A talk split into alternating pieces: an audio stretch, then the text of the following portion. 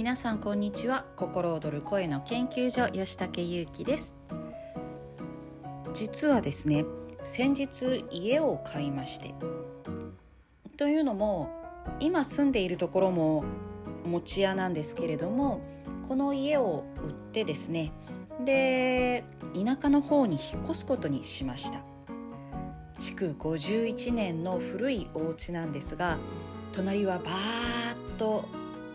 田んぼが広がっていてで本当にね何にもない田舎に引っ越すんですね、まあ、何もないといっても果物や野菜はすごく有名なところででそれが楽しみなんですけどもで昨日そのまだリフォーム前のお家に両親を連れて行ったんですねで両親を連れて行きまして「どう?」って「すごくいいでしょ?」っていう気持ちで連れて行ったんですけども、まあ、うちの両親は「まあまああなたたちがいいんだったらいいんじゃない?」っていうような反応で「ちょっと理想が高すぎるんじゃないの?」って私はそこでね文句を言ったんです。もうちょっと褒めてくれたっていいじゃない？ってね私たちは家族全員がそこ気に入ってでここなんて素敵なお家なんだろうと思って購入したわけですね。なんですがでも確かにこれまで何回も足を運んでいるはずなのに今回はすごく古く感じたんです。お家が古いしあと暗くてで狭い。おかしいなって。あんなに広く感じてあんなに明るく感じたのにどうして今回は古さばかり目立つんだろうって。なんかあれって感じがしたんです。でその理由が分かりました。何だったかっていうと前回までは不動産屋さんがいろんなインテリアを持ち込まれてあったんですね。例えばダイニングテーブルとかあと座敷には座敷用のテーブルと、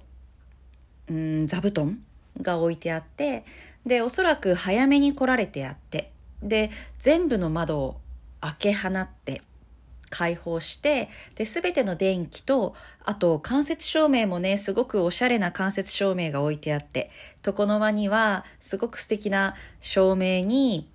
掛け軸とか、そういったものも飾ってあったんですね。お花とか。なので、本当にすごく素敵に見えたんです。でも、まあ、契約が終わって全部の家具が撤去されてってなった時にやっぱりね襖とか障子畳の古さ。こういったものがねすごく目立つように見えてきて。でしかも私は昨日窓も開けず電気もつけずそのまんまの状態で家の中を見て回ったんです。でそうなると本当にその電気も、まあ、窓も開けてない開けてないのでね風の通りも良くないしちょっとドヨンとした感じに見えたわけですね。でこれ本当に面白いなって思って結局は同じ空間なんだけれども同じ空間同じお家なわけです。だけどそうやって配置されている家具とか、あと風を通しているかどうか、電気を当てているかどうか、これでその場の居心地の良さや感覚っていうのがガラッと変わるわけですね。もちろん電気をつけているっていう時点で明るさは全く違うわけなんですけども、それ以上に部屋が狭く感じるとか、あと家が古く感じる。こういうところまで大きく影響しているわけで、人間っていうのはこう普段の生活の中でこういう錯覚や感覚で感じているものっていうのがすごく多いんだろうなっていうのを改めて実感しました。でよく言うんですけれども例えば自分でお仕事をされている方まあ私もそうですが自分で仕事をしている時というのはどんな風に見せるかってすごく大事だって言われるんですね。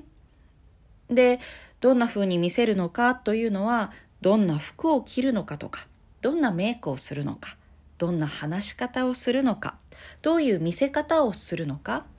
まあ、ブランディングにもつながりますけれども、その見せ方っていうのがすごく大事だって言われるんですね。ただこれをこう曲解するとブランディングとか表向き表向きだけをきれいに見せるようにすればうまくいくみたいなねそういう上っ面の話にどうしてもなってしまうところもあるんですけれどもでもこうやってお家で実感したのがやっぱりね中身は大事ですよ。中身は大事です。なので古い家だからといって例えば、まあ、リフォームを入れるのでその床下の木なんかっていうのは、まあ、腐れてる部分っていうのは取り替えたりするんですがでももちろんそこは当たり前のことでその上でねその上で目覚ましが聞こえてます。2階から夫の目覚ましですね。今朝7時です。そうこのねあの中身は当たり前なんだけれどもでもそれをやっぱりどういうふうに見せていくのかっていうのはすごく大事だなと思ったわけです。でもちろんその表向きの見せ方というのも自分でね自分の感覚感性センスによって選ぶわけですよ。どんな服を着るのかとかどんなアクセサリーを使うのかとかねそういうふうなのはもちろん自分で決めるわけですしあとねやっぱりすごく今回のことで感じたのが錯覚っていうところもうこれもね見た目の錯覚だったわけですが声もね実はこの錯覚声の錯覚ってあるんです例えば自信なさげな声、小さな声をずっと出していると、気持ちも自信がない感覚になっていく。これね、不思議ですよ。ずっと小さい声でずっとか細く声を出していると、体も声も心も全部ね、小さくなっていくんです。キューってこう、抑え込まれるようなものになっていく。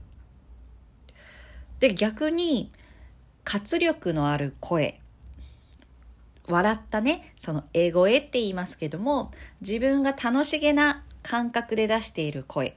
これを使っていると本当に気持ちも体もどんどんどんどん楽しげになっていったり活力が湧いてきたりする。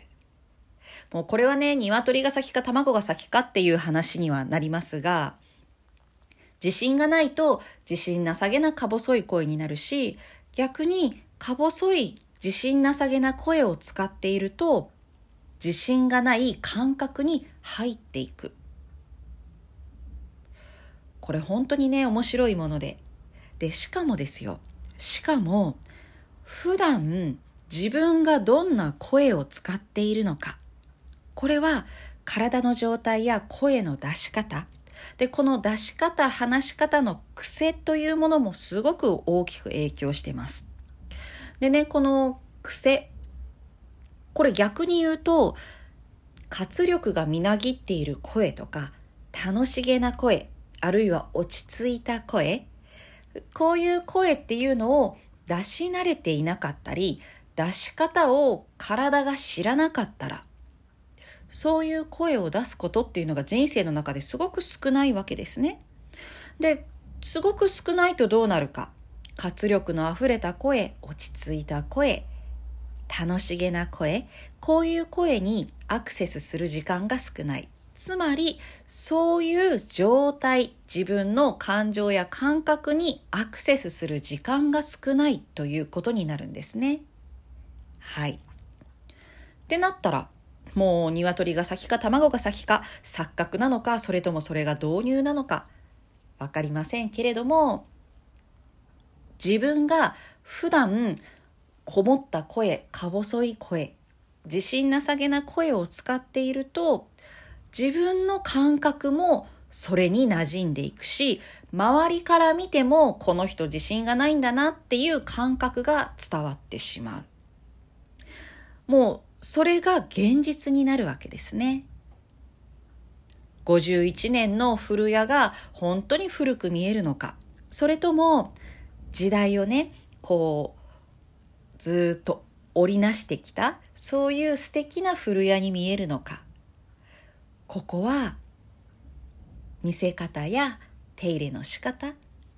これでよものすごく感覚が変わるわけですよ。なんかそんなことを思った昨日でした。なのでね、ぜひ声の出し方っていろんなものがある。活力に溢れているとか自信があるとか楽しげであるとか未来にね希望を持っているとかすごく深いところとつながっているとかいろんな声が出せるんです。そしていろんな声を使っている。同時に使っていない領域というのもたくさんあるので自分の中のその未知の世界ここもねどんどんどんどん知っていただけたらなって思っておりますということで今日は古谷から感じた声についてお話をしましたではまた。